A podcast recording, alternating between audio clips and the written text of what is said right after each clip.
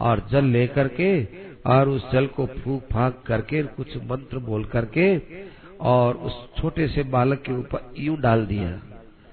तो वो बालक एकदम स्वस्थ हो गया।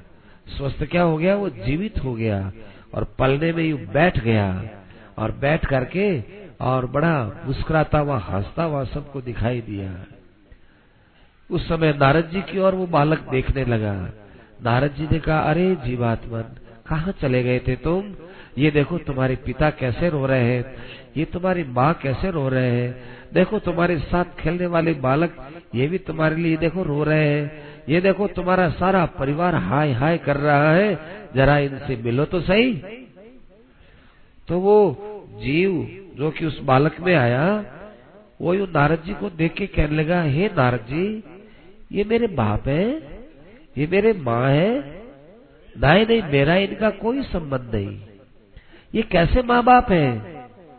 एक शरीर को पैदा कर दिया, इतने से वो इतने ज़्यादा खिन्न हो गए कि भाई जिसका शरीर था, उसका, उसके पास चला गया तो पीछे से रोते हैं बिलकते हैं। ये तो कोई माँ बाप नहीं हो सकते, नारद जी। ये तो इनका बर्ताव अच्छा नहीं है।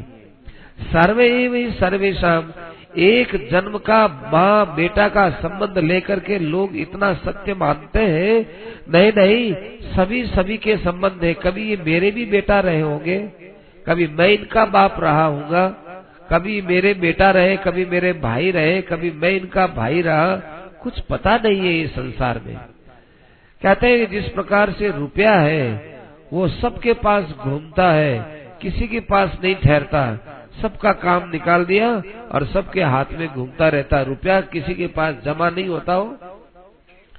चाहे कोई करोड़पति हो और चाहे अरबपति हो, उसके पास रुपया नहीं होता है। आप जाकर के देख लो भाई, कोई रुपया पास में नहीं रहता है। वो रुपया इधर से उधर, व्यापार में, बैंक में, इधर उधर, जैसे लगता है वो रुपया घूमता रहता है। इसी प्रकार से हम लोग तो एक जगह आए, दूसरी जगह गए, दूसरी जगह आए, तीसरी जगह गए। हम क्या? जितने शरीरों में रहने वाले जीव हैं, वो सब घूमते रहते हैं।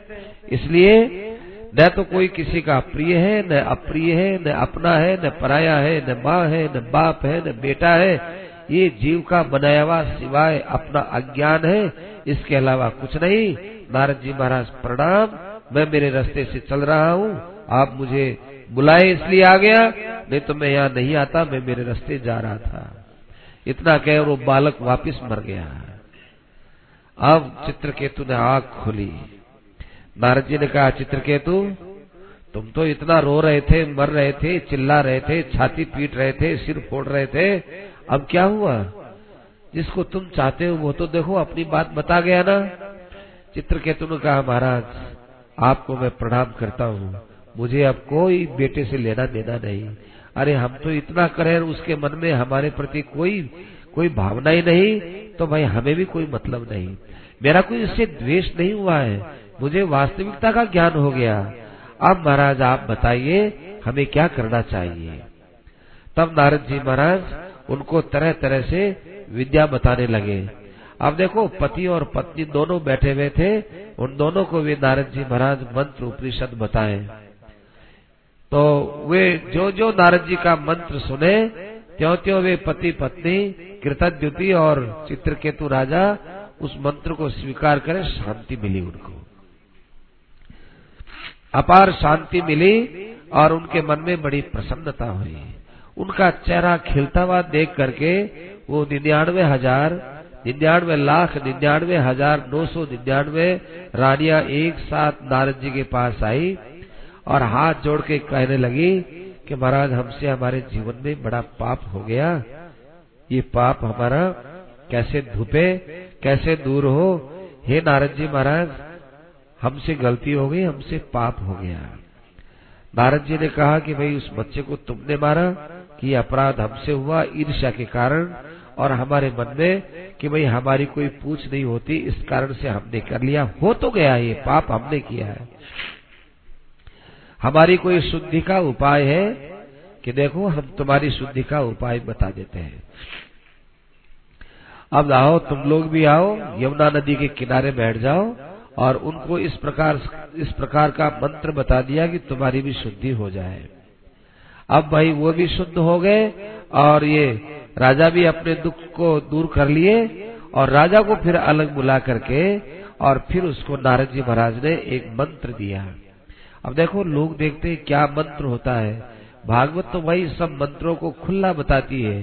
क्योंकि उन मंत्रों के सार में चीज़ क्या होती है वो? भगवान को याद करना। ये महामंत्र है। गोस्वामी जी महाराज ने लिखा भी है, महामंत्र जोई जपत महेशु। भगवान शंकर महामंत्र का जाप करते थे। कौन सा जप? राम राम राम राम करना। भगवान का नाम है ये महामंत्र है। नारद जी महाराज ने देखा कि ऐसे नहीं मानेंगे। इनको मंत्र बताए, गोपनीय चीज़ बताए, ऐसा कुछ कहेंगे ये उसका आदर करेंगे। सीधे सीधे ढंग से कहने पर ये इसका निरादर करेंगे। अतएव नारद जी ने कहा कि देखो, बहुत विलक्षण हम तुमको मंत्र देंगे, बड़ी विलक्षण विद्या हम तुमको देंगे, और तुम उसको स्वीकार करोगे और वैसा चलोगे तो तुम्हारे अंदर बड़ी विचित्रता आ जाएगी। तब नारद जी महाराज ने उनको बताया ओम नमस्तुभ्यम भगवते वासुदेवाय धीमहि प्रद्युम्नाय निरुद्धाय नम संकर्षणाय च। ये नारद जी का हो पिछले जन्म का मंत्र है। पिछले जन्म का मंत्र है कि जिस मंत्र में शूद्र योनि में थे नारद जी महाराज, तब उन संतों ने भगवान के भक्तों ने जो मंत्र दिया था, वो मंत्र आज वापिस ये याद करके इनको बता रहे हैं। चार अंतकरण की वृत्तियाँ चारों अंतकरण की वृत्तियों के स्वामी है, प्रद्युम्न है, अनिरुद्ध है, संकर्षण है और वासुदेव है। इस प्रकार से इन चारों का चित्त के स्वामी है वासुदेव, बुद्धि के स्वामी है प्रद्युम्न, और मन के स्वामी है अनिरुद्ध, और अहंकार के स्वामी है संकर्षण। कि इनको चारों को हम नमस्कार करते हैं। इसका अर्थ है कि मन, बुद्धि, चित्त और अहंकार, ये सब के सब हमारे पवित्र रहे। और दूसरा बताया, भगवान को नमस्कार करते हुए बताया कि देखो तुम भगवान को नमस्कार करो और कहो, हे भगवान, आप विज्ञान मात्र है, आप आत्मा राम है, आप अपने अनुभव शक्ति से सबको अपने अंदर देखा करते हैं, वाणी आप तक पहुँचती नहीं है, मन आप तक पहुँचता नहीं है, नाम रूप से आप विलक्षण है और चिन्ह मात्र है जिस प्रकार एक मिट्टी के अंदर सारे पदार्थ समाये हुए हैं, जिस प्रकार सोने के अंदर सब आभूषण समाये हुए हैं, उसी प्रकार से सारा संसार आप ही के अंदर दिखाई देता है। ये मन, बुद्धि, इंद्रिया आपकी शक्ति से ही काम करती है, जैसे चुंबक की शक्ति से लोहा हिलता हुआ नज़र आता है। हे प्रभु, हम आपको अनेक से सब प्रकार से नमस्कार करते हैं, प्रणाम करते हैं। ये मंत्र दिया। और कहा, इस मंत्र का तुम जाप करते रहो। चित्र चित्रकेतु घर छोड़ के निकल गया। और जंगल में जाकर के इस मंत्र का जाप करने लगा। जाप करते करते भाई चित्रकेतु पर बड़ा प्रभाव पड़ा। सात ही दिन के अंदर उसको विद्याधरों का आधिपत्य मिल गया। विद्याधर योनि है, उनके अंदर उनको आधिपत्य मिल गया और चित्रकेतु वहाँ के स्वामी बन गए। चित्रकेतु ने फिर आगे विचार किया, मुझे नारद जी ने कहा था कि तुम्हें भगवान के दर्शन होंगे। अतएव, मुझे भगवान के दर्शन कब होंगे, कैसे होंगे, ऐसा वो सोच रहे थे और मंत्र का जाप कर रहे थे।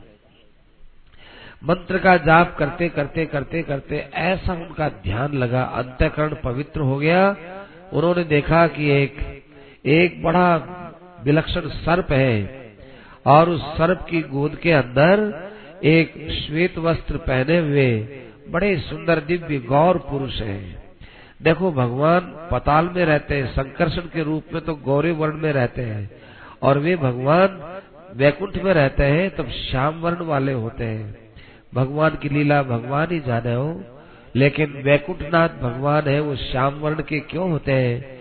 कि जो भक्त लोग होते हैं, वो भगवान को अपने सब पाप उनको चढ़ाते हैं। और भगवान कहते हैं कि, लाओ लाओ, तुम्हारे पाप हमको दे दो, हम तुम्हारे सारे पाप को जो बटोर लेंगे और सारे पाप को ले लेके हम आत्मसात कर लेते हैं, उनको हम अपने में रख लेते हैं।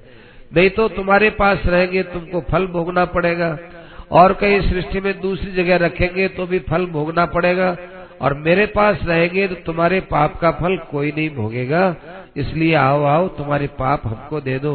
तो वे अपने भक्तों के जितने पाप होते हैं जन्म जन्मांतरों के, उनको ले लेके भगवान अपने शरीर में मलते रहते हैं।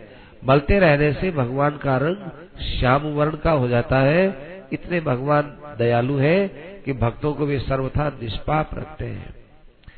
और पताल के अंदर भाई, भगवान संकर्षण है के रूप में गौर वर्ण के क्यों रहते हैं? खूब गोरा वर्ण है उनका। गौर वर्ण के इसलिए रहता है कि वो पताल के अंदर अंदर अंदर बहुत नीचे रहते हैं ना। वे बहुत कम भक्तों से मिलते हैं। कोई उनके पास चला जाए तो मिलते हैं। और कोई न जाए तो वो अपनी जगह ही रहते हैं। तो भाई, जो कोई ज़्यादा घाम में न फिरे, जो बाहर ज़्यादा न चले एक ही एक जगह रहे तो भाई उसका वर्ण तो श्वेत, उसका वर्ण तो गौर होता ही है। तो संकर्षण भगवान अपनी जगह रहते हुए सबको जो है दर्शन देते हैं। और वैकुंठनाथ भगवान, वे तो भाई भक्त से मिलने के लिए आतुर रहते हैं अतः वे जाजा के दर्शन देते हैं और इस कारण से वे श्याम वर्ण वाले हैं। ये तो सब भक्तों के अपने अपने भाव है, परंतु चित्र केतु को भगवान के दर्शन हुए, भगवान गौर वर्ण वाले हैं। श्वेत वस्त्र उन्होंने पहन रखा है। भगवान के दर्शन करते ही भगवान का जो चेहरा देखा, भगवान का मुखार बिंद देखा, देखते ही भाई उनके तो आँसू आँसू आने लगे चित्र के कि अरे इतने प्यार से हमको देखते हैं। देखो, कई दिनों से बिछड़ा हुआ बेटा यदि अपने माँ से मिलता है, देखो माँ माँ के होठ यू हिलने लग जाते हैं, माँ रोने लग जाती है। माँ के आँसू पहले आते हैं, क्योंकि माँ में स्नेह बहुत ज़्यादा होता है। ऐसे जब भगवान की वो सकल सूरत देखी कि अरे इतने दयालु, इतना मुझसे प्रेम करने वाले, इतने मिलने के लिए आतुर, ये सब देखा तो चित्र केतु रो पड़े और रो करके चित्र केतु उनके सामने स्तुति करने लगे। बड़ी विचित्र स्तुति की है। गदगद वाणी में बोले हैं। गदगद वाणी में बोलते तब क्या होता है भाई? कुछ अक्षर बोला जाता है, कहीं रुका जाता है। थोड़ा बोला जाता है, थोड़ा रुका जाता है। तो एक ऐसे छंद में इनकी स्तुति हो रही है कि जिसको कोई, न तो कोई राग में गा सके और न कोई कहीं पर किसी प्रकार से आरोह या अवरोह लिया जा सके।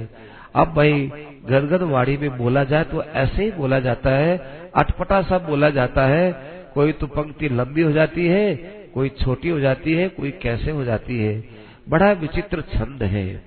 बताया ना कि सुखदेव जी महाराज, भाव के अंदर डूबे हुए ये बोलते हैं, न तो इनको कोई अपनी काव्य शक्ति बतानी है, न इनको कोई कवित्व का प्रदर्शन करना है, इनको तो भगवान के गुणगान गा करके हम लोगों के पाप धोने हैं।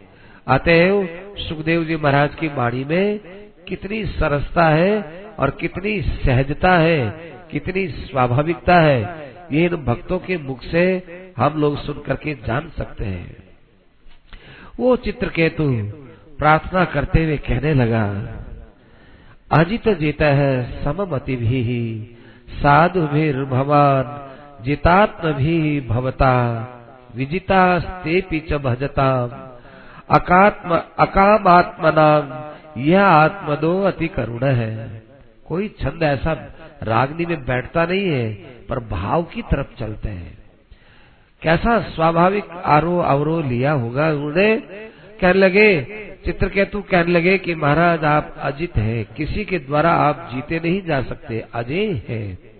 लेकिन हमने देखा है कि जो प्रेम करते हैं आपसे, वे लोग आप पर विजय प्राप्त कर लेते हैं, आप उनके सामने हार जाते हैं।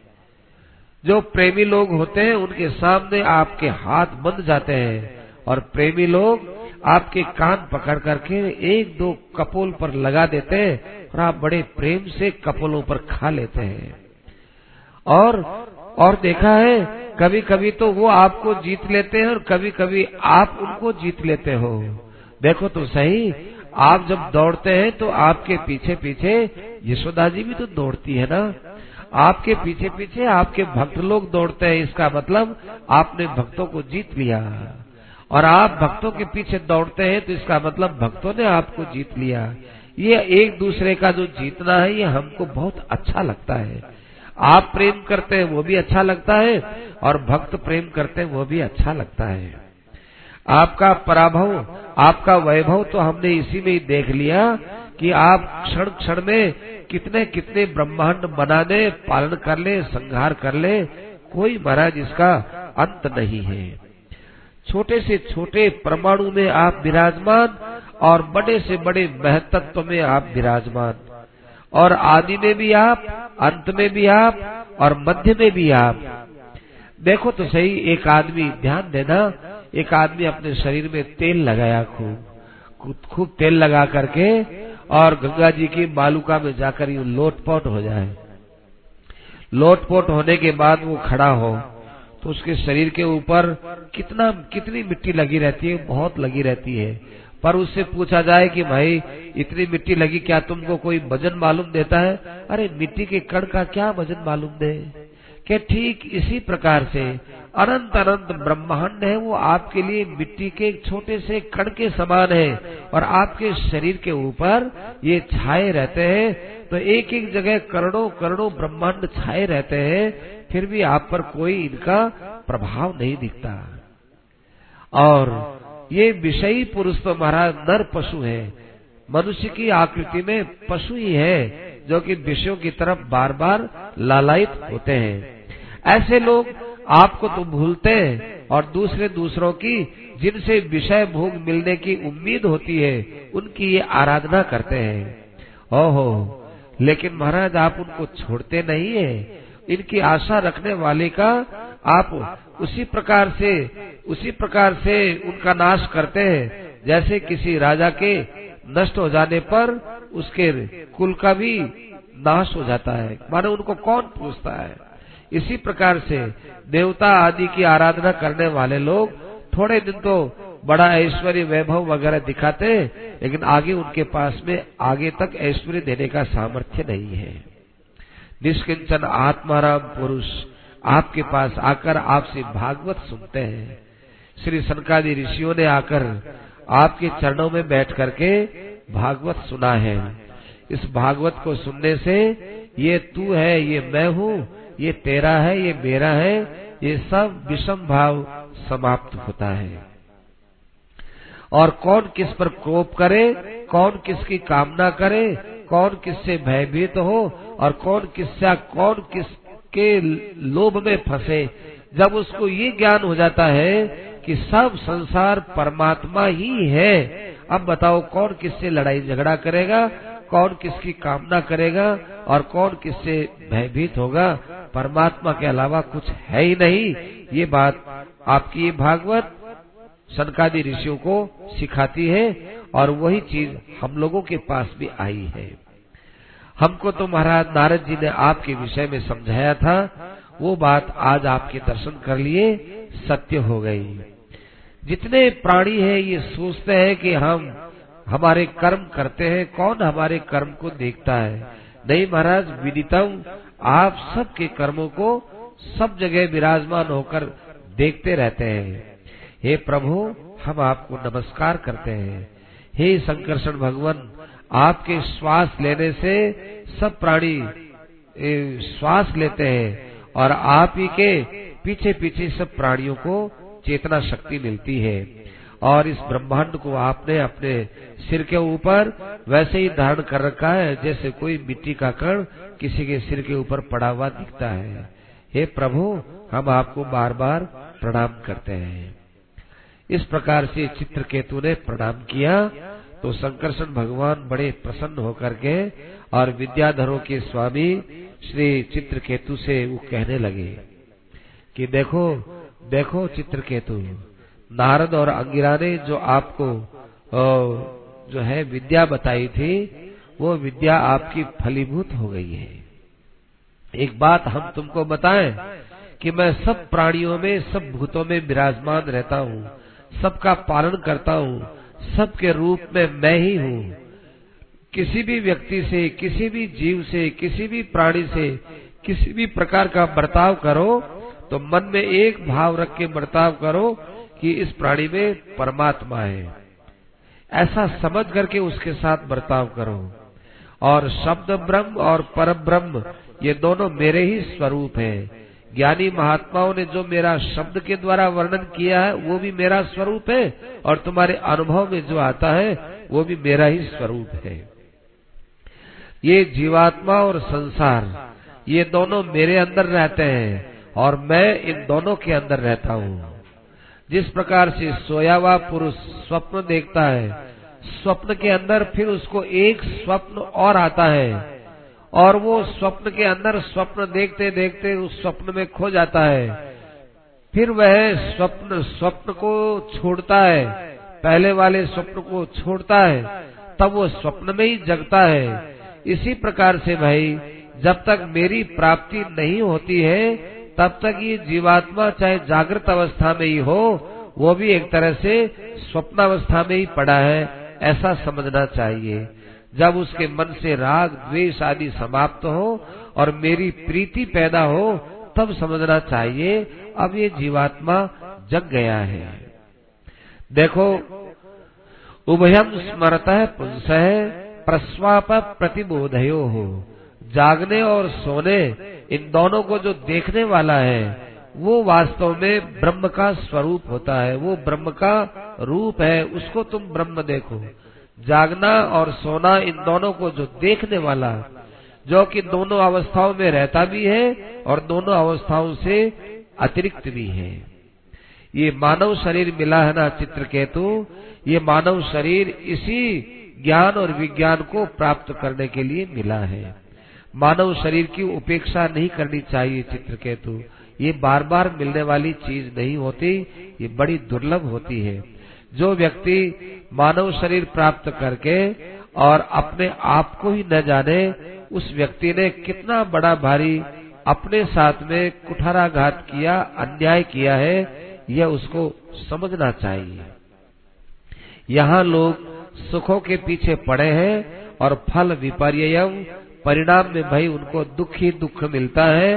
अतः संसार के अंदर हम लोगों को प्रवृत्ति से हटना चाहिए अपने मन के संकल्प विकल्प से विराम लेना चाहिए और सबसे निवृत्त हो करके मेरा भजन करना चाहिए। लोग दुख की मुक्ति के लिए कितना कितना उपाय करते हैं। परिवार में पति और पत्नी यह भी सब परिवार के अंदर ऐसी व्यवहार से चलते हैं, लेकिन भाई, सुख तो मिलता नहीं है और दुख का कोई अंत आता नहीं है। ये सब मैंने संसार इसी ऐसा ही बनाया है। यदि मैं इस संसार में सुख बना देता तो दुनिया बहुत उलझ जाती इसमें। मैंने दुख में संसार बनाया है, फिर भी लोगों को होश नहीं आता। तो फिर भाई फिर भाई यदि मैं सुखमय बना देता तो तो जो है, ये कितना, किस प्रकार से कहा ये संसार जाता, कोई पता नहीं है। इसलिए देखे हुए, सुने हुए जितने पदार्थ है, इन सबसे अपने मन को मोड़ लो। और सबसे बड़ा मनुष्य का स्वार्थ है कि परमात्मा के दर्शन करना या आत्मा का अनुभव करना, ये करके अपने जीवन को तुम जो है सफल बना लो, यही हम चाहते हैं। चित्रकेतु ने भगवान को प्रणाम किया और उसके बाद भगवान अंतरित हो गए। अब भाई चित्रकेतु विद्याधरों के स्वामी बन गए। देखो ये पोषण स्कंद आपको और हमको पता नहीं है, लेकिन आपका और हमारा कितना पोषण इस कथा के अंदर बैठने से हो चुका है। क्योंकि भगवान का और संतों का, दोनों का एक ऐसा कोमल स्वभाव जिसका दर्शन छठे स्कंद में हुआ है, इसके द्वारा अपने सब प्राणियों का पोषण हो गया, जिन्होंने इस कथा को सुना है। अब जरा आगे की कथा पर विचार करते हैं। तो वो चित्रकेतु विद्याधरों का स्वामी बना हुआ, एक बार अपने विमान में बैठा हुआ अनेक अनेक विद्याधर की स्त्रियों के साथ में, गापयन हरिम ईश्वरम आहा, भगवान श्री हरि के विषय में कुछ गाता गाता और उनके विषय में गुनगुनाता हुआ विमान में बैठा हुआ जा रहा था। वो विमान जब आगे कैलाश पर्वत के वहाँ से निकला तब भाई भगवान शंकर थे, वो विराजमान। उनके पास में पार्वती जी विराजमान और उनके सामने अनेकानेक ऋषि महर्षि वो विराजमान। तो वो विमान में बैठा हुआ ज़ोर से हंसा, चित्रकेतु। और कह रहे, अरे देखो देखो देखो देखो, ये कितना बड़ा अज्ञान है। ये शंकर जी, आप देखो, संकर्षण की उपासना करने वाले चित्र केतु के दिमाग में ये नहीं आया कि मैं जिन भगवान की आराधना करके आया हूँ, उन्हीं भगवान के परम उपासक ये शंकर जी भी तो हैं। लेकिन देखो, ये क्या है कि ये आदमी जब अपनी साधना में चलता है तो वो दूसरे का तिरस्कार करता है। दूसरे के तिरस्कार से एक असाधन पैदा होता है, और उस असाधन से कितना देखो नुकसान उठाना पड़ता है। तो चित्रकेतु है, वो शंकर जी की हँसी उड़ाते हुए कहने लगा, ये देखो, धर्म की व्याख्या करेंगे। ये इनके देखो, ये बैठने का इनको नहीं आता, होश नहीं है। अरे कोई साधारण दिमाग वाला आदमी भी भरे लोगों के बीच में अपनी पत्नी के साथ में बैठता हुआ शर्म का अनुभव करता है। वो भी पत्नी से कोई बात करनी हो तो अलग से बात करे। कोई लोगों को बताता थोड़ी फिरता है कि हमारी पत्नी है, हमारी पत्नी है। लेकिन ये देखो धर्म के जो है ठेकेदार बने हुए, धर्म की व्याख्या करने वाले शंकर जी एकदम निर्लज हो गए। प्राकृत मनुष्य की तरह से ये पार्वती के पास बैठे हुए ज्ञान की चर्चा करते हैं। इनको अभी तक कोई होश भी नहीं है। ऐसा वो चित्रकेतु ज़ोर ज़ोर से चिल्लाने लगा और हंसने लगा। ये आवाज़ उस सभा के अंदर आई। तो सारे के सारे सभासद आकाश में देखने लगे चुप हो गए, कुछ बोले नहीं। तब वो पार्वती जी थी। पार्वती जी को बड़ी, ये बात बुरी लगी। पार्वती जी क्रोध में डूब करके और वहाँ नीचे बैठे बैठे फटकारते हुए कहने लगे कि अच्छा हम लोगों के अवगुण देखने का तुमको ठेका दिया है। अस्मद विधानाम दुष्टानाम निर्लजाना प्रकृत हमारे जैसे दुष्टों का निर्लजों का टीका टिप्पणी करने का तुमको अधिकार मिला है तुम कोई हमको दंड देने वाले हो।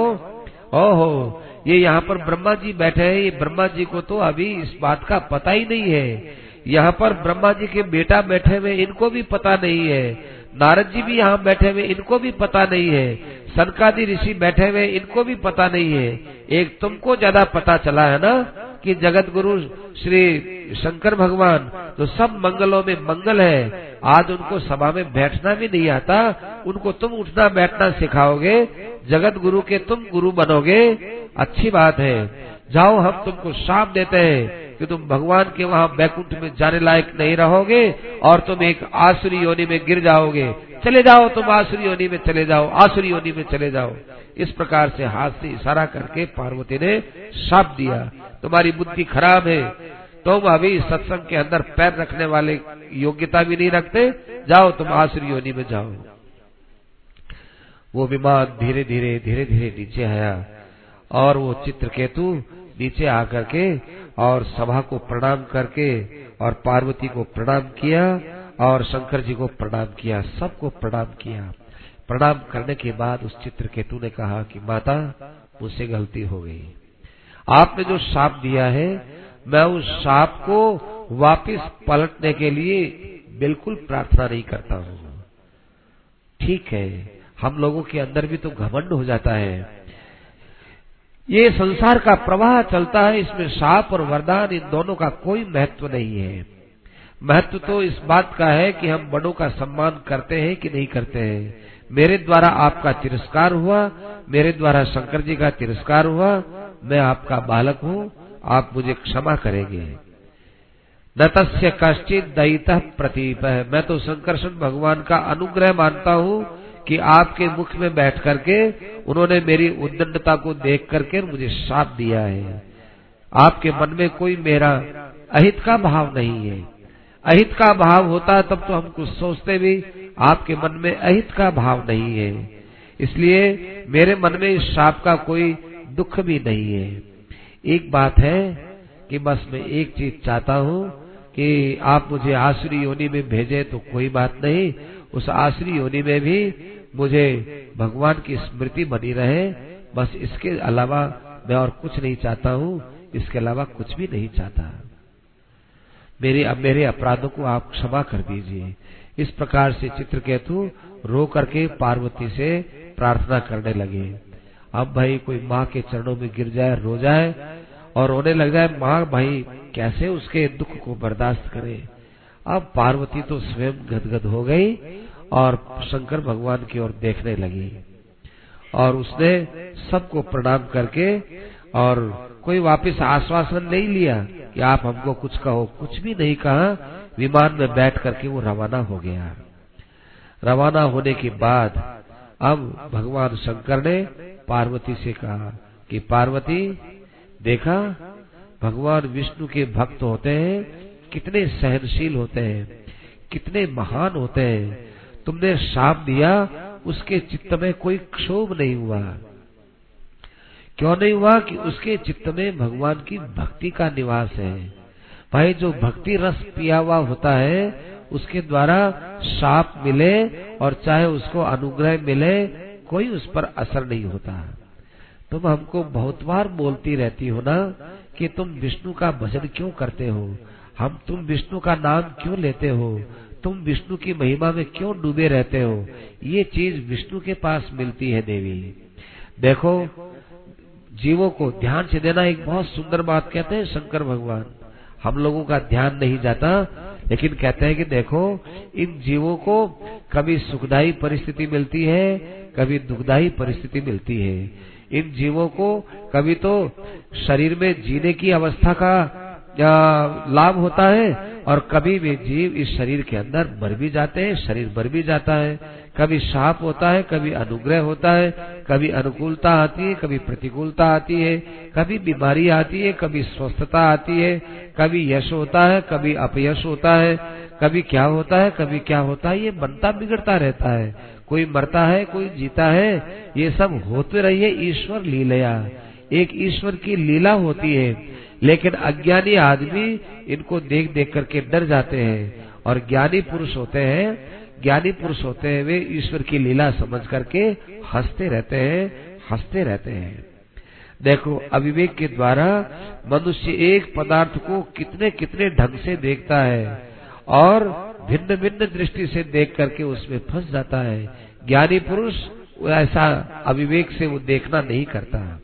इसीलिए मैं बार बार कहता हूँ, हे पार्वती, भगवान वासुदेव के चरणों में भक्ति का निवास भगवान वासुदेव के चरणों में अपने चित्त का निवास करो और चित्त में अपनी भक्ति को आश्रय दो। ये भक्ति जब अंदर जाएगी, भक्ति का रस जाएगा तो संसार के रस का कोई प्रभाव नहीं पड़ेगा।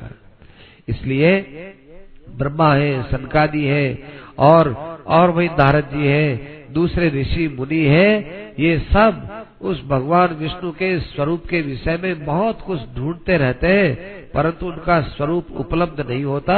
वो इतनी छूट दे रखे इतनी छूट दे रखे हैं कि अरे, मेरा सभी स्वरूप है।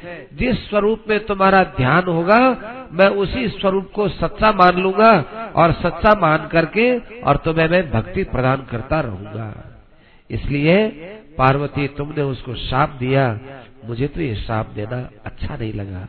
एक भक्त का तुमने हमारे सामने अपमान किया। लेकिन देखो, यदि वो चित्रकेतु चाहता तो तुमको दोबारा शाप दे सकता था।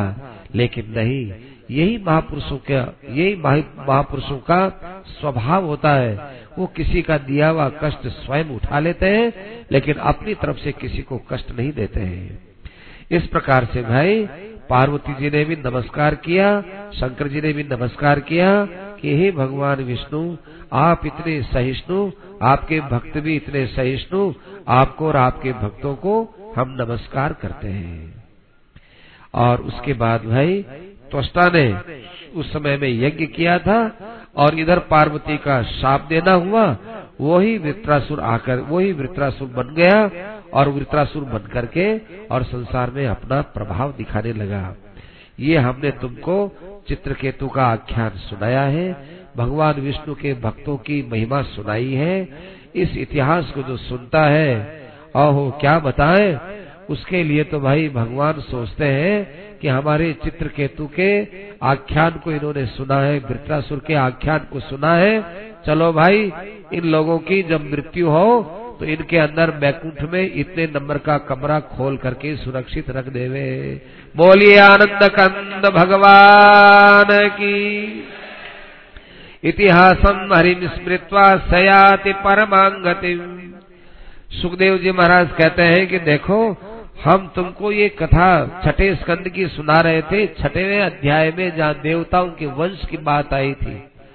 तो वहाँ मैं त्वष्टा के वंश से ये कथा सुना रहा था तो बीच में वृत्रासुर की बात आ गई। अब हम बताएँ कि प्रश्नि के पत्नी थी सविता, उसके सावित्री व्यारिति आदि, कई उनके संतानें हुई। धाता का भी विवाह हुआ। इस प्रकार से भाई इनके देवताओं का वंश चला है।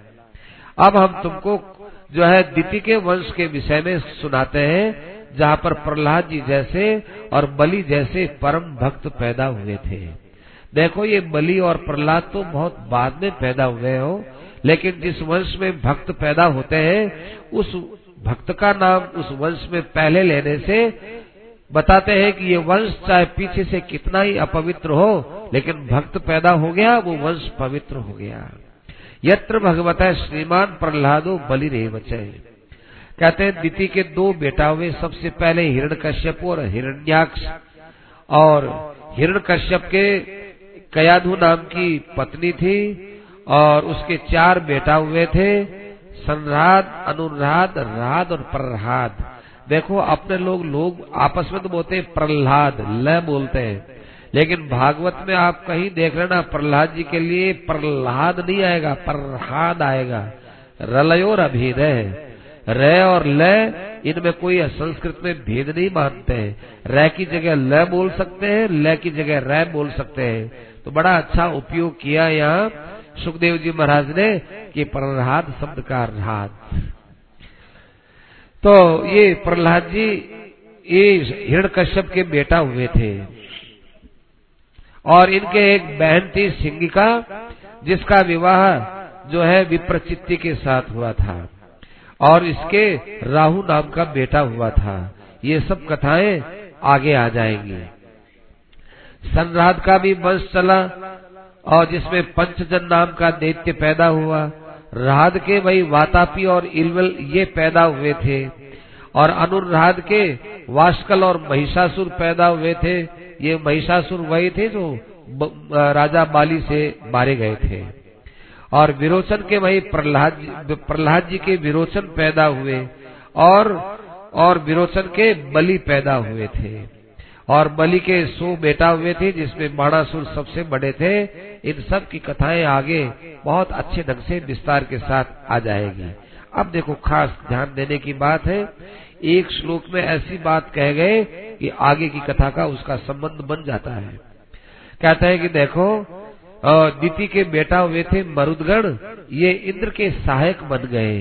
ये बात सुनते ही राजा परीक्षित ने प्रश्न कर लिया कि महाराज दीति के बेटों में और अदिति के बेटों में तो छत्तीस का आंकड़ा था दीति के बेटा यूँ चलेंगे तो अदिति के बेटा यूँ चलेंगे। कभी आपस में मेल बैठता ही नहीं था।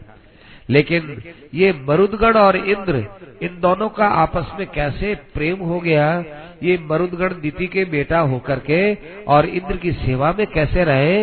ये आख्यान हमको सुनाइए। देखो भाई भाई भाई के प्रेम करना होना ये आख्यान सुनना चाहिए।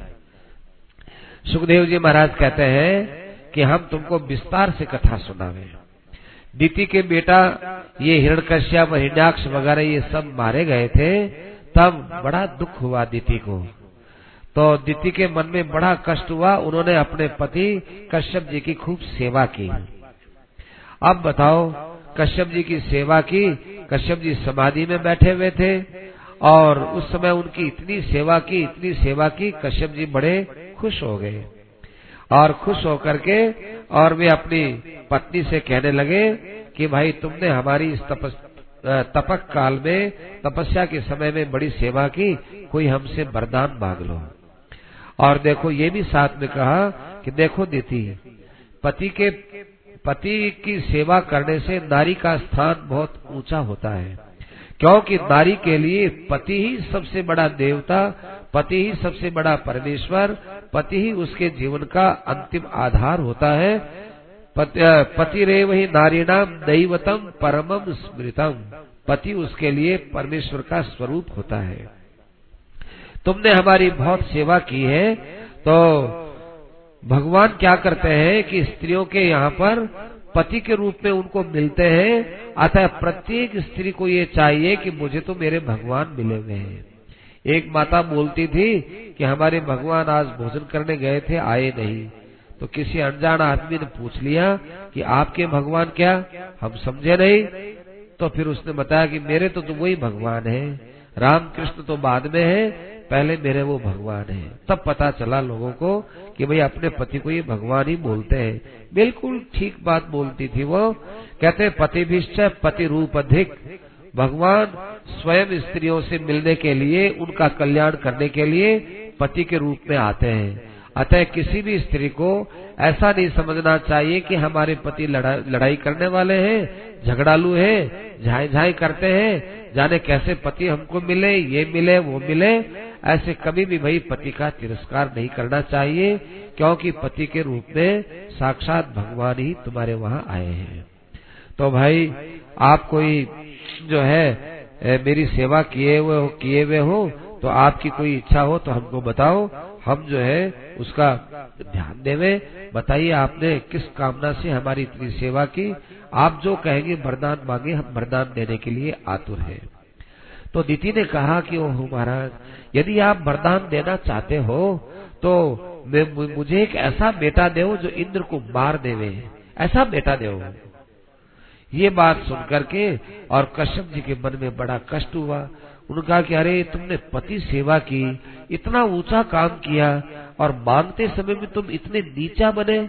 अरे, मोर होता है वो बोलता कितना मीठा है, उसका रूप रंग कितना अच्छा है। लेकिन मोर के पैर देखो और मोर का खाना पीना देखो, कितना उसका मलिन होता है। इतनी अच्छी पति सेवा की और मांगते समय में तुमने इतना द्वेष भरा वरदान मांगा कि इंद्र को मारने वाला लड़का हो, ये तो अच्छी बात नहीं है। लेकिन भाई, मैंने तो वरदान दे दिया। ओहो, अब भाई कश्यप जी ने, कश्यप जी ने फटकारना चालू किया। कश्यप जी ने फटकारते हुए कहा कि अरे, तुम ऊपर से बड़ी सुंदर लगती हो और भीतर में तुम्हारे कलेजे के अंदर छुरे चलते हैं। ओह इन स्त्रियों की चेष्टाओं को कौन समझ सकता है?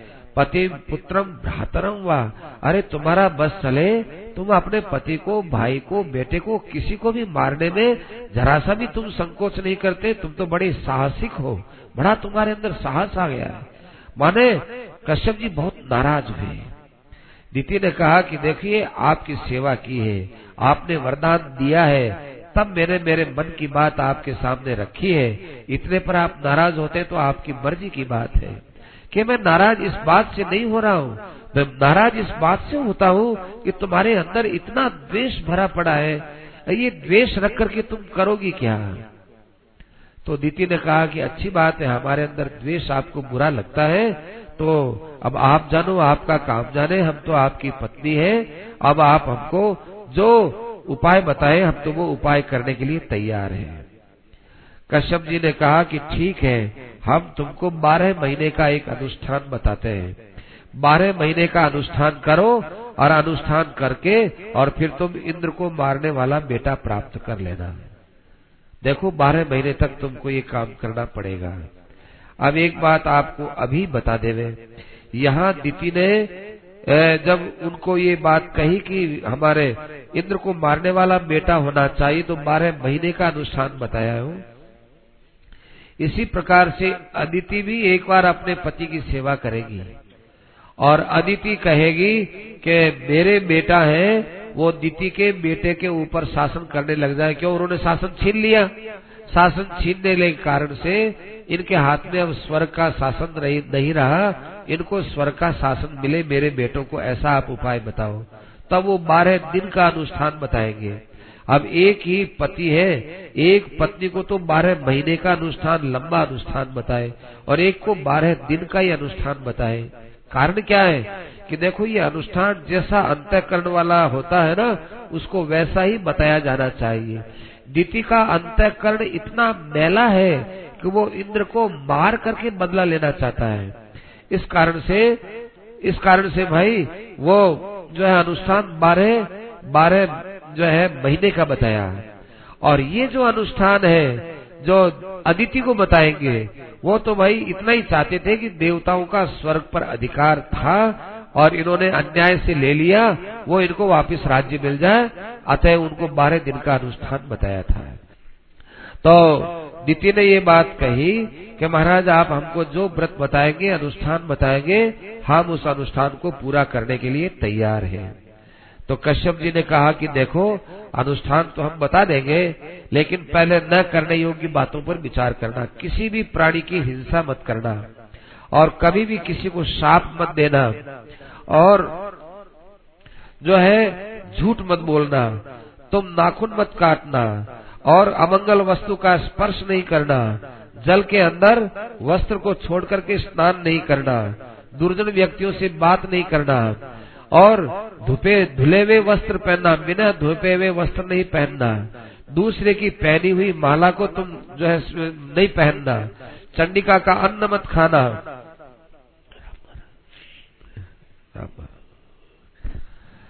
और जो है संध्या के समय में बालों को खुला करके और मत बैठना। बिना पैर वगैरह धोए हुए रात्रि में, मत सोना।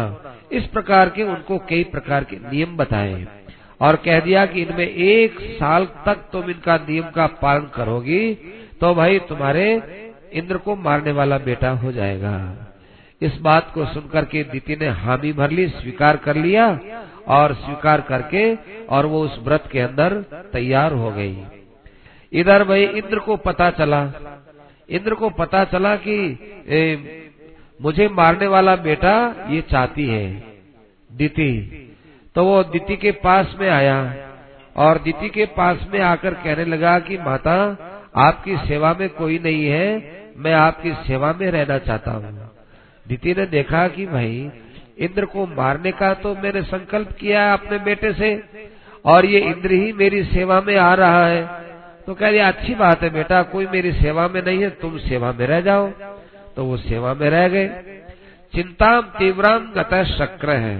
देखो, एक बात बताए कि जब आदमी अनुष्ठान का शुभारंभ करता है, तब तो उसमें बड़ी तत्परता आती है, और वो बड़े लगन से, चेष्टा से उस अनुष्ठान के प्रारंभिक समय में लगता है। लेकिन लंबा समय होने से फिर धीरे धीरे धीरे धीरे उस अनुष्ठान के अंदर शिथिलता आने लगती है।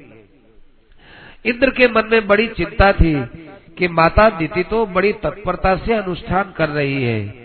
लेकिन भाई, अब क्या किया जाए? वो तो सेवा में रहे।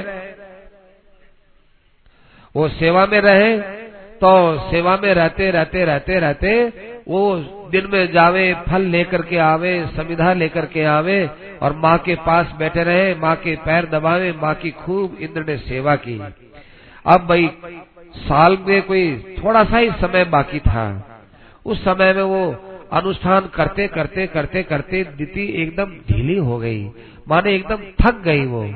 और थक गई तो संध्या के समय भोजन करने के बाद वो पैर पसार करके बैठी थी, उसके बाल खुले थे, उसको नींद का झोंका आया और नींद के झोंके से वो यू पेट की तरफ़ अपना मुँह किए हुए उसके सारे बाल थे, वो यहाँ आगे पैरों की तरफ़ आ गए। इंद्र ने देखा कि बस, अब इसने अपने साल भर से चल रहा था जो अनुष्ठान था, उस अनुष्ठान में अब ये कमी आ गई। तो इंद्र ने बहुत छोटा सा रूप बनाया और वो उसके श्वास के द्वारा पेट में चला गया। और पेट में जाकर इंद्र ने वज्र से अपना जो शत्रु बैठा हुआ था अर्थात दीदी का जो गर्भ था उसके सात टुकड़े कर दिए। सात टुकड़े करने पर वो बच, बच्चा अंदर चिल्लाया। चिल्लाने से कहा देखो मारुत रो मत रो मत तुम्हारे प्राण नहीं जाएँगे। ऐसा पाप मैं नहीं करूँगा। कि तुम्हारे गर्भ में ही प्राण निकल जाए। ऐसा पाप नहीं करूँगा। अब देखो, टुकड़े कर दिए, लेकिन मरने नहीं दिया। मारुत है, मारुत मारुत तो गर्भ का नाश तो किया नहीं, और टुकड़े उनके कर दिए। सात टुकड़े हो जाने के बाद इंद्र ने देखा कि भाई, सात टुकड़े हो गए, नहीं मरे तो फिर एक एक के साथ साथ और कर दो। तो वो सात सात और टुकड़े करके, और ये उनचास मरुत हो गए। और कहते हैं कि न ममार दितेर गर्भ श्री निवासानुकंपया भगवान की कुछ ऐसी कृपा रही कि दिति का गर्भ नष्ट नहीं हुआ।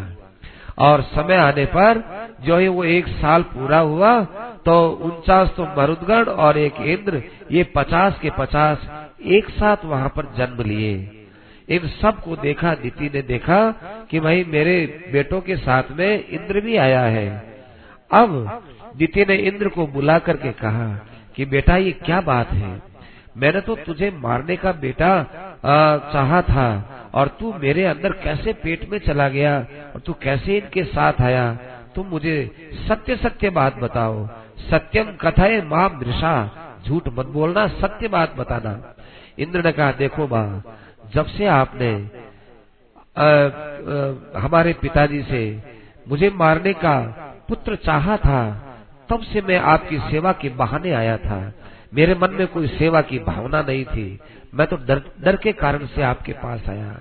और जब आप संध्या के समय में बिना कुल्ला किए हुए और नींद लेने लग गए, उस समय में आपके श्वासों के अंदर पेट में चला गया और मैंने इसके उनचास टुकड़े किए हैं। अब महापुरुषों की ऐसी कृपा रही कि आपके बच्चे मरे नहीं हैं, लेकिन लेकिन हम सब आपके साथ में अब जैसा भी आप चाहे, वैसा जो है, हम चाहते हैं कि हम सब साथ में रहे, और अब आप हमको मारने का संकल्प छोड़ दीजिए, और इसमें यदि आपको कोई मेरी गलती मालूम देवे तो आप मुझे क्षमा कर दीजिए। तो दीति ने क्या उत्तर दिया हो? दीति ने उत्तर दिया कि देखो बेटा, तुमने हमको सत्य बात बता दी ना, मैं तुम्हारे शुद्ध भाव से प्रसन्न हो गई, जाओ मैं पहले तो ये सोच रही थी कि मेरा बेटा तुमको मारेगा, लेकिन तुम्हारी सत्य निष्ठा पर मैं प्रसन्न होकर के ये आशीर्वाद देती हूँ कि ये उनचास के उनचास सदा तुम्हारे सहयोगी बनेंगे, सदा तुम्हारी सहायता करेंगे। इस प्रकार से उनका आशीर्वाद लेकर के और ये उनचासों को साथ में लिए हुए इंद्र आ गए। तब से दीति के बेटों में, अर्थात मरुदगणों में और इंद्र में सदा अभिन्नता बड़ी रही। राजा ने कहा कि महाराज, वो अनुष्ठान क्या था? पुंसमन व्रत वो कितने दिन का किस प्रकार से? कि जिससे भगवान विष्णु प्रसन्न होते हैं। तो कहने लगे, देखो, ये मिंगसर सुदी एकम से अनुष्ठान प्रारंभ होता है। ये बारह महीने का अनुष्ठान होता है। जिस साल अधिक मास होता हो, उस साल तो ये कार्तिक की अमावस्या को पूर्ण कर देना चाहिए। और अधिक मास न हो तो बारह महीने का ही करने का, मिक्सर की अमावस्या को पूर्ण करने का अनुष्ठान होता है। इसमें विष्णु और लक्ष्मी की बड़ी पूजा की जाती है और इन दोनों की पूजा के साथ साथ में पति है, पत्नी है, ये सब बड़े स्नेह के साथ में केवल पूजा के काम में लगे रहते हैं। फिर इसका उद्यापन होता है और उद्यापन करके सबका, भगवान विष्णु का, लक्ष्मी का खूब सत्कार करके और फिर ब्राह्मणों का जो है सत्कार करके इसका उद्यापन किया जाता है। ये पुंसमन व्रत बड़ा गोपनीय था। ये गोपनीय पुंसमन व्रत हमने तुमको बताया। ये माताओं, बहनों के लिए, कन्याओं के लिए, सबके लिए ही करने योग्य है। इससे उनके संतानों पर भी अच्छा प्रभाव पड़ता है और जीवन में इनके सुख सौभाग्य की वृद्धि होती रहती है। ये सब तो पूछ लिया, पर राजा परीक्षित ने अब आगे प्रश्न किया कि महाराज, हम जगह जगह ये सुनते हैं कि भगवान ने देवताओं का ही पक्ष लिया है। ये बात हमारे समझ में नहीं आता। देखो, अब ये सातवां स्कंद प्रारंभ हो रहा है। सातवां स्कंद है, ये वास्तव में ऊती स्कंद कहलाता है। ऊती माने मुनना। जैसे कपड़ा है उसको दोनों तरफ़ से धागे आते हैं, तब जाकर कपड़ा बनता है। इसी प्रकार से जीव का निर्माण किसी एक जन्म के कर्म के द्वारा नहीं होता। उसके न जाने कितने कितने जन्मों के कितने कितने कर्म रहते हैं, उसके फल में आते आते उसको ये शरीर आदि मिला करते हैं। तो ये वासनाओं का स्थान है। ऊती का अर्थ होता है, ऊते है कर्म वासना। ऊती का अर्थ तो मुन्ना ही होता है। लेकिन जीव का मुन्ना उनकी वासनाओं के अनुसार होता है। तो ये वासना स्कंद है। इसमें पंद्रह अध्याय है। पंद्रह अध्यायों में पहले ही पहले तो राक्षसों की वासना कैसी होती है, कितनी इनकी धारणाएँ तुच्छ होती है, ये बताया गया है। उसके बाद भगवान की और भक्त की वासना बताई गई है और उसके बाद सामान्य लोगों की वासनाओं का दर्शन कराया गया है। इस प्रकार से पंद्रह का ये अध्याय है। और इसमें देखो, स्वयं नारद जी भी अपना पूर्व जन्म का एक चरित्र बताएँगे। नारद जी को यहाँ अपना पूर्व जन्म का चरित्र बताने की ज़रूरत क्या थी? क्योंकि सातवें स्कंद से आदि से अंत तक वही नारद जी नारद जी यहाँ पर छाए रहेंगे। जिसकी वासनाओं में संतों का संग समाया हुआ रहता है उसकी वासनाएँ बड़ी निर्मल और दिव्य रहती है। ये युधिष्ठिर जी के संवाद से, नारद युधिष्ठिर के संवाद से अपने लोग जान लेंगे। देखो, नारद जी ने, नारद जी ने अपने उस जन्म का आख्यान किया है। पहले जन्म का आख्यान तो उन्होंने वेद व्यास जी के सामने बताया था कि मैं दासी पुत्र था। परंतु यहाँ और भी पुराना जन्म बताएँगे। क्योंकि नारद जी बताना चाहते हैं कि देखो, मेरी भी वासना जब भगवान के साथ मिली, भगवान के साथ जुड़ी तो देखो, आज मैं नारद बना हुआ, आप सब लोगों के बीच में किस रूप में हूँ? और जब मेरी वासना मलिन थी, तब मैं भी और ही जीवों के समान था, उस समय मुझे कोई नहीं पूछता था। मेरी वासनाओं में जब भगवत वासना समाविष्ट हो गई तो आज जन्म जन्मांतरों के बाद भी मैं नारद के रूप में प्रतिष्ठित होता रहता हूँ। ये सब बातें इस स्कंद में आएँगी। तो सबसे पहले परीक्षित जी महाराज ये प्रश्न करते हैं। ये परीक्षित के प्रश्न करने पर स्कंद प्रारंभ होता है।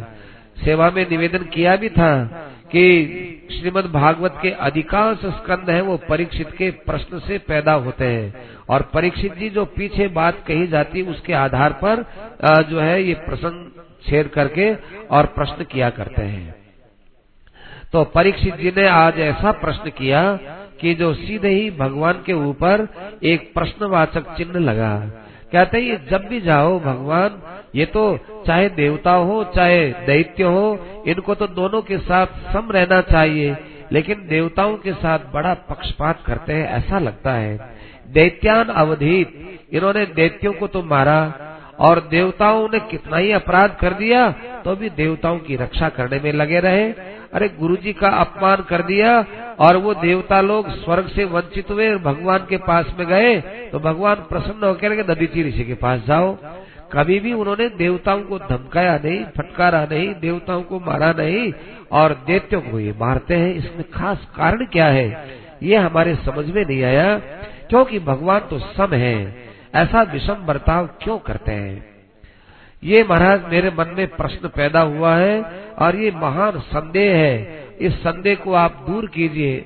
नहीं तो इस संदेह से मेरा ही नुकसान है, क्योंकि भगवान में विषमता होती नहीं। भगवान तो करुणा वर्णालय है, लेकिन हमारी दृष्टि, दोष दृष्टि बन जाए तो अच्छी बात थोड़ा ही। तो संशय सुमहान जाता तद भवान छेतु मर रहती आप मेरे संदेह को दूर कीजिए। सुखदेव जी महाराज कहते हैं, साधु पृष्ठम। ठीक पूछा है महाराज परीक्षित आपने, भगवान के चरित्र के विषय में तुमने जो ये इस प्रकार का संदेह किया है, ऐसा संदेह तो परीक्षित बड़ो बड़ो को हो जाता है। मैं तुम्हारे इस संदेह को दूर करने के लिए सबसे पहले भगवान का ही ध्यान करके क्योंकि ये भगवान के विषय में प्रश्न कर लिया ना तो उन्हीं का ही ध्यान करके, उन्हीं की बात करके और मैं आपको कुछ सुनाना चाहता हूँ वही कृपा करके ऐसी बात कहेंगे कि जिससे तुम्हारा संदेह दूर हो जाए। मैंने नारद आदि से भी यही पूछा है। मैंने वेद से भी ऐसा ही पूछा था। इन सब ऋषि मुनियों को प्रणाम करके मैं तुमको भगवान के विषय में कहना चाहता हूँ। देखो भाई, एक बात तुम ध्यान में रखो कि एक निर्गुण, निराकार, सच्चिदानंद, घन पर ब्रह्म परमात्मा ही परमात्मा थे। वे परमात्मा निर्गुण है। उन्होंने कृपा करके प्रकृति को स्वीकार किया और प्रकृति को स्वीकार करके देवता, असुर, दैत्य, ये सब कुछ भगवान ने बनाए। नहीं नहीं परीक्षित भगवान ही सब कुछ बन गए। भगवान ही देवता बन गए। भगवान ही ऋषि बन गए। भगवान ही दैत्य बन गए। भगवान ही लड़ाई झगड़ा करने वाले बन गए। भगवान ही अत्याचारी बन गए। भगवान ही सदाचारी बन गए। भगवान अनेक रूपों में जब व्यक्त हो गए, तब वो सत्वगुण की वृद्धि के लिए कभी भाई देवताओं को बल पौरुष देवे, ऋषियों को, मुनियों को, महात्माओं को बल पौरुष देवे, और कभी तमोगुण को, रजोगुण को बढ़ाने के लिए असुरों को और दैत्यों को बल देवे, और इन दोनों के बल को आपस में टकरा करके और प्राणियों को ये बताने के लिए कि देखो सत्य में वो जयते, सदा सत्य की जय होती है, अन्याय का पराभव होता है। ये बताने के लिए वे दैत्यों को तो पराभव में बताते थे और देवताओं की विजय बताते थे ताकि दुनिया सन्मार्ग पर चले। जैसे नाटककार है, वो अपने नाटक के द्वारा किसी को मरा हुआ दिखाता है, किसी को ज़िंदा दिखाता है है सब नाटककार के अंग ही। इसी प्रकार से संसार रूपी रंगमंच पर भगवान ही सब कुछ बन करके अंत में श्रेष्ठ चीज़ की विजय बताना ये इनका काम है। अन्यथा परीक्षित, भगवान ही तो मारने वाले होते हैं, भगवान ही तो मरने वाले होते हैं। सैव बाध्य बाधक तांगत। है वो बाध्य भी वही है और बाधक भी वही है। मारने वाले भी वही है और मरने वाले भी वही है। जिस प्रकार से एक ही अग्नि तरह तरह के लकड़ियों में अलग अलग गिनती से दिखाई देती है, अरे अग्नि की कोई गिनती थोड़ी न होती है, गिनती तो लकड़ी की होती है, परंतु भाई एक बहुत मोटा कास्ट है, उसमें अग्नि बहुत बड़ी दिखती है। एक छोटी सी छोटी सी कोई तिनकी है, उस तिनकी के अंदर अग्नि बहुत छोटी दिखाई देती है, लेकिन तत्व तो वही का वही है। इस विषय में हम तुमको एक बहुत बढ़िया इतिहास सुनाते हैं। ये तुम्हारे पूर्वजों का इतिहास है। एक बार की बात है, नारद जी महाराज इंद्रप्रस्थ आए थे और वहाँ युधिष्ठिर महाराज का राज्य था। युधिष्ठिर जी और नारद जी का आपस में बड़ा प्रेम से संवाद हुआ। युधिष्ठिर जी महाराज ने नारद जी से पूछा कि, नारद बाबा, आप यहाँ आए हो जीवन में सबसे दुर्लभ यदि कोई चीज़ मिलती है तो संत महात्माओं का संग मिलता है। आज आपका मुझे संग मिल गया तो मेरे मन में कुछ बातें पूछने की है। मैं भगवान के विषय को लेकर आपसे कुछ बात पूछूँगा तो आप मेरे शंकाओं का समाधान करेंगे। देखो महाराज, हमने राजसु यज्ञ के अंदर देखा था कि शिशुपाल भगवान को खूब गालियाँ निकाल रहा था। खूब जो है वो अंत संत बोलता था। हम सबको भी बहुत बुरा लगा। लेकिन भगवान ने हम सबको मना कर दिया, इसलिए हमने तो कोई प्रतिकार किया नहीं। और जब भगवान ने उसकी, उसका सिर काटा तो सिर काटने के पश्चात उसमें से एक ज्योति निकली, वो आकर के कृष्ण में समा गई। बड़ा आश्चर्य हुआ कि बैर विरोध रखने वाला भगवान में कैसे समा गया। अब आप कहोगे कि भाई भगवान के विरोधियों का तो ऐसा अंत में तो यही भाव होता ही है, यही गति होती है। तो महाराज, राजा वेद की क्यों नहीं हुई? राजा वेद भी तो भगवान को नहीं चाहता था, शिशुपाल भी तो नहीं चाहता था।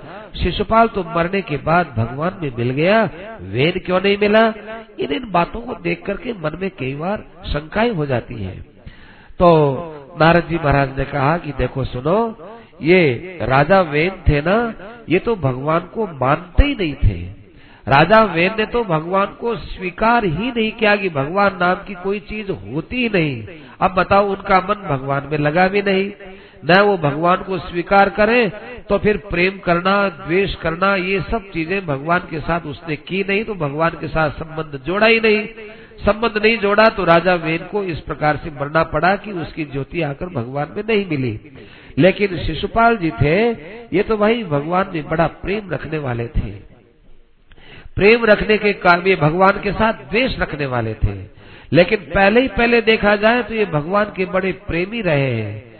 भगवान देखो, एक बात बताए, युधिष्ठिर, भगवान न तो कोई आदर को देखते हैं, न भगवान निरादर को देखते हैं, न वो सत्कार को देखते हैं, और न वो धिक्कार को देखते हैं। भगवान तो देखते हैं कि ये मेरे साथ जुड़ा हुआ है कि नहीं। इतना ही देखते हैं। और कोई भगवान का कोई दूसरा भाव नहीं रहता।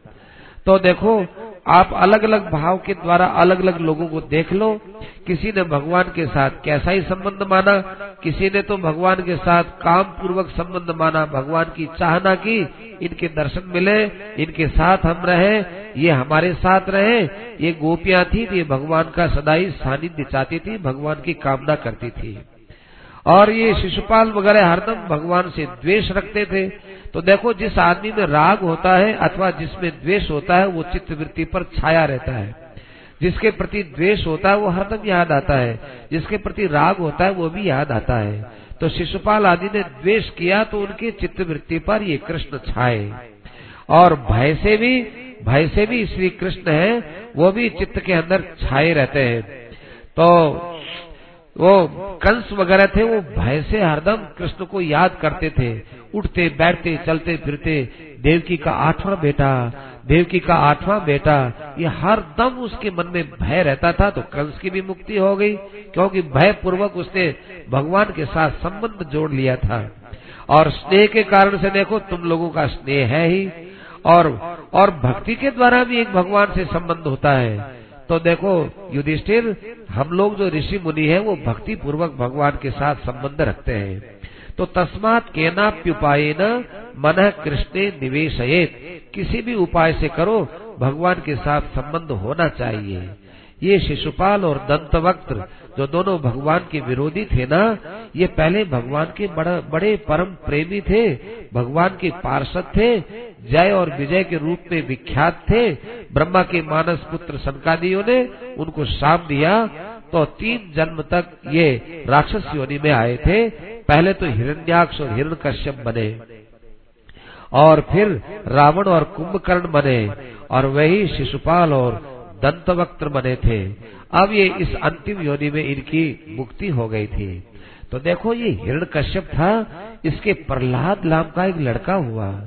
उस लड़का, उस लड़के के साथ इतना बैर किया, इतना बैर किया कि भाई हिरण कश्यप को अंत में जाकर के और भगवान के हाथों से मरना ही पड़ा। वो प्रहलाद बड़ा भक्त था भगवान का। उसके साथ द्वेष किया। तब युधिष्ठिर जी ने पूछा कि महाराज, प्रहलाद जी का बाप प्रहलाद जी से बैर किया। इतना अच्छा प्रहलाद का चरित्र हमने सुना है तो बैर क्यों किया? और किस कारण से हिरण कश्यप को फिर भगवान को मारने के लिए हिरण कश्यप को मारने के लिए भगवान को आना पड़ा? महाराज, देखो, समय तो अपने को लगाना ही है तो आप भगवान की और भक्त की कथा को हमें बताइए। तो नारद जी महाराज कहने लगे कि देखो, ये तो तुमको पता ही है कि हिरण्याक्ष को भगवान वराह ने समाप्त कर दिया था, उसका कल्याण कर दिया था। तब हिरण कश्यप था, उसके मन में अपने भाई के बदला लेने की आई, बड़ा दुख भी हुआ उसको। उसने अपने सब साथियों को बुला करके कहा, हे दानवो, हे दैत्यो, आप सब लोग मिलकर के एक तो ब्राह्मणों की बस्ती में जाओ, उनकी बस्ती में आग लगा दो। और एक जहाँ यज्ञ वगैरह करते हो, उन सब यज्ञों को नष्ट कर दो। एक जो गौवे वगैरह पालते हैं, इन गवों को नष्ट कर दो। लोग गवों को न पाले। और एक वर्ण धर्म और आश्रम धर्म की मर्यादा पालन करने वाले जो प्रजाजन है, उनका नाश करना चालू कर दो। क्योंकि वर्णा, वर्णाश्रम की मर्यादाओं से और गौ संरक्षण से, ब्राह्मण संरक्षण से, वेदादि अनुष्ठानों से हमारा परम शत्रु विष्णु है, वो देवताओं के पुष्ट होने पर स्वयं पुष्ट होता है। और वो जितना पुष्ट होता है, उतना ही हम दैत्यों को खतरा होता है। इसलिए विष्णु का जो है पैर काटने के लिए ये सारे धर्म को तुम नष्ट कर दो। ऐसा करके लोगों को तो ये बात कह दी, अपने मित्रों को, दैत्यों को। और अब वो घर में आकर के बड़ी ज्ञान की बात करने लगा। देखो शुरू के जो पाँच अध्याय है ये आस, ये आसुरी वासना कहे दैत्य वासना है कि दैत्यों की कैसी वासना होती है। उनके भीतर में तो ये भाव है कि विष्णु का नाश करो देवताओं का नाश करो ब्राह्मण गौ और धर्म का नाश करो। और घर में बैठ करके बातें क्या करते हैं? अरे, आप लोग हिरण, हिरण्याक्ष के मरने पर रोते क्यों हो? आत्मा तो सदा नित्य रहती है, आत्मा कभी मरती नहीं है। जिस प्रकार से नदी के प्रवाह में कोई नौका पर बैठ करके चलता हो, उसका आदमी को नदी के प्रवाह में वृक्षों पर दृष्टि रहने से ऐसा लगता है कि तरवो भी चला वह वृक्ष चल रहे हैं, पर वृक्ष नहीं चलते हैं, नौका चलती है। आँख घूमती है तो वृक्ष घूमते हुए मालूम देते हैं। ऐसे जन्मना मरना ये सब भाई आ, शरीर में होता है आत्मा में नहीं होता। आप लोग क्यों मरने क्यों उस हिरण्याक्ष के मरने पर चिंता करते हो? देखो एक बार की बात है यमराज जी एक बालक बन करके सुयज्ञ नाम का राजा था वो मर गया था। वहाँ रानिया रोने लगी तो यमराज जी ने उनको समझाया कि रोते क्यों हो? कि हमारा पति मर गया। देखो, पति कौन होता है? जरा देखो तो सही कि हमारा, ये हमारे पति है, मर गए। अरे, शरीर यदि पति है तो शरीर तुम्हारे सामने है। कहते नहीं, इसके अंदर एक आत्मा थी कि आत्मा तो तुम्हारे अंदर भी है। ऐसे यमराज जी ने उनको समझाया आत्म तत्व का उनको ज्ञान हो गया। इसलिए भाई, तुम चिंता मत करो, शोक मत करो, आत्मा कभी नहीं मरती। ऐसे उनको आत्म ज्ञान दिया। देखो, दूसरों को ज्ञान देते समय तो वो बात करेंगे, आत्मा नित्य है और सब अनित्य है। और भीतर में भावना क्या भरी पड़ी है, हिरण्य कश्यप की, ये तो सब जानते ही है। ऐसी स्थिति में भाई हिरण कश्यप का वो ज्ञान कितना ठहरता हिरण कश्यप ने उनको ज्ञान दिया। और स्वयं विष्णु का बदला लेने के लिए, तपस्या करने के लिए मद्राचल पर्वत पर चला गया। मद्राचल पर्वत पर जाकर उसने ऊँची बुझाएँ कर ली, आकाश में दृष्टि रखी और अपने पैर के अंगूठे पर खड़ा हो गया और बहुत ही उसने विलक्षण तप किया। देखो, कहते हैं कि वो तपस्या करने के लिए जब रवाना हुआ था, तब वो बड़े शकुन के साथ रवाना हुआ और वो पर्वत के ऊपर जाकर बैठा कि उस पर्वत के ऊपर एक तोता आया। तोता ने आकर के और वो कहीं पाला हुआ तोता था बेचारा। वो तोता स्वाभाविक ही बोलने लगा नारायण नारायण नारायण। वो ऐसे बोला तो हिरण कश्यप देखा कि भाई, जिस वृक्ष के नीचे बैठ करके मैं तपस्या करना चाहता हूँ, उसके ऊपर मेरे शत्रु का नाम तो पहले से ही बोला जा रहा है। आज का शकुन अच्छा नहीं हुआ। हिरण कश्यप वहाँ से रवाना होकर वापस महल में आए। रानी को आश्चर्य हुआ। रानी ने कहा कि महाराज, आज आप अधूरा काम करके कैसे आए? आप तो कभी भी कोई काम हाथ में लेते नहीं, लेते तो पूरा करके ही आते। आज क्या बात हुई? बीच में क्यों आए? तपस्या पूरी होगी क्या एक ही दिन में? कि नहीं भाई, आज कोई शकुन अच्छा नहीं हुआ कि क्या हुआ?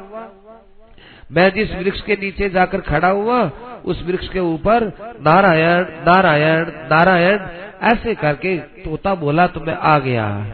अब भाई, उनकी जो पत्नी थी वो प्रसन्न हो गई कयादु इतनी प्रसन्न हुई कि आज मेरे पति के मुख से नारायण नाम निकल गया, बहुत प्रसन्न हुई। कि देखो, इन्होंने तीन नाम तो ले लिए। आज इनसे 108 नाम दिलवाने हैं। थोड़ी देर में आए और कोई कोई बहाना करके और पूछे कि आप आज वापस कैसा है? मैं तो भूल गई। क्या बात? कैसे वापस आए? अरे भूल गई, मैंने बताया ना कि तोता बोला, क्या बोला? हाँ वो तोता क्या बोला? कि तोता बोला, नारायण नारायण नारायण। तो फिर वो अपने काम में लगी। ऐसे वो गिनती रही। गिनते गिनते उसके 108 नाम हो गए। तो भाई उसको इतनी खुशी हुई कि ये 108 नाम हमारे पति ने ले लिए। तब देखो प्रहलाद जी जैसे उनके बेटा हुए थे। तो बताते हैं कि वो जब बाद में तपस्या करने के लिए वहाँ गए, दोबारा तो घर छोड़ के गए थे तपस्या करने। बड़ी विलक्षण उन्होंने तपस्या की, ऐसी तपस्या किसी ने आज तक की नहीं। तो उनके तपोबल से, उनकी तपस्या की अग्नि से देवता लोग सब जलने लग गए, घबराए, ब्रह्मा जी के पास आए। और ब्रह्मा जी से कहा कि, महाराज, अब हम स्वर्ग में ठहर नहीं सकते हैं। ऐसा विलक्षण तप हिरण कश्यप ने किया है। अब आप उसके मन में क्या संकल्प है, आप जानते ही हैं। हमको तो इस विषय में कुछ पता है नहीं। अब आप जानो, आपका काम जाने। हमने तो ऐसा सुना है तस्यायम किल संकल्प चरतो दुष्चरम तप है श्रूयताम किम नैमित तबा था निवेदित। है आपको पता नहीं, किसने निवेदन नहीं किया, ऐसा तो हम नहीं मानते हैं। लेकिन हमने तो ऐसी परम बात, परंपरा से सुना है कि वो ये चाहता है कि मैं तपोबल के द्वारा परमेष्ठी पद प्राप्त कर लूँ। वो तपोबल के द्वारा काल को अधीन करना चाहता है। वो तपोबल के द्वारा ऐसा समझता है कि मैं जब परमेष्ठी पद पर स्वयं नियुक्त हो जाऊँगा, ब्रह्मा जी का पद मैं ले लूँगा तो फिर ये विष्णु का पद तो ये कोई बड़ी बात नहीं है। ये देखो आसुरी वासना हो ब्रह्मा जी का रजोगुणी काम उनको ज़्यादा पसंद है। भगवान विष्णु के लोकों में कोई आस्था नहीं है। कहते हैं, विष्णु का जो वैकुंठ पद है, ये तो कोई बड़ी बात नहीं है परमेष्ठी पद बड़ा है।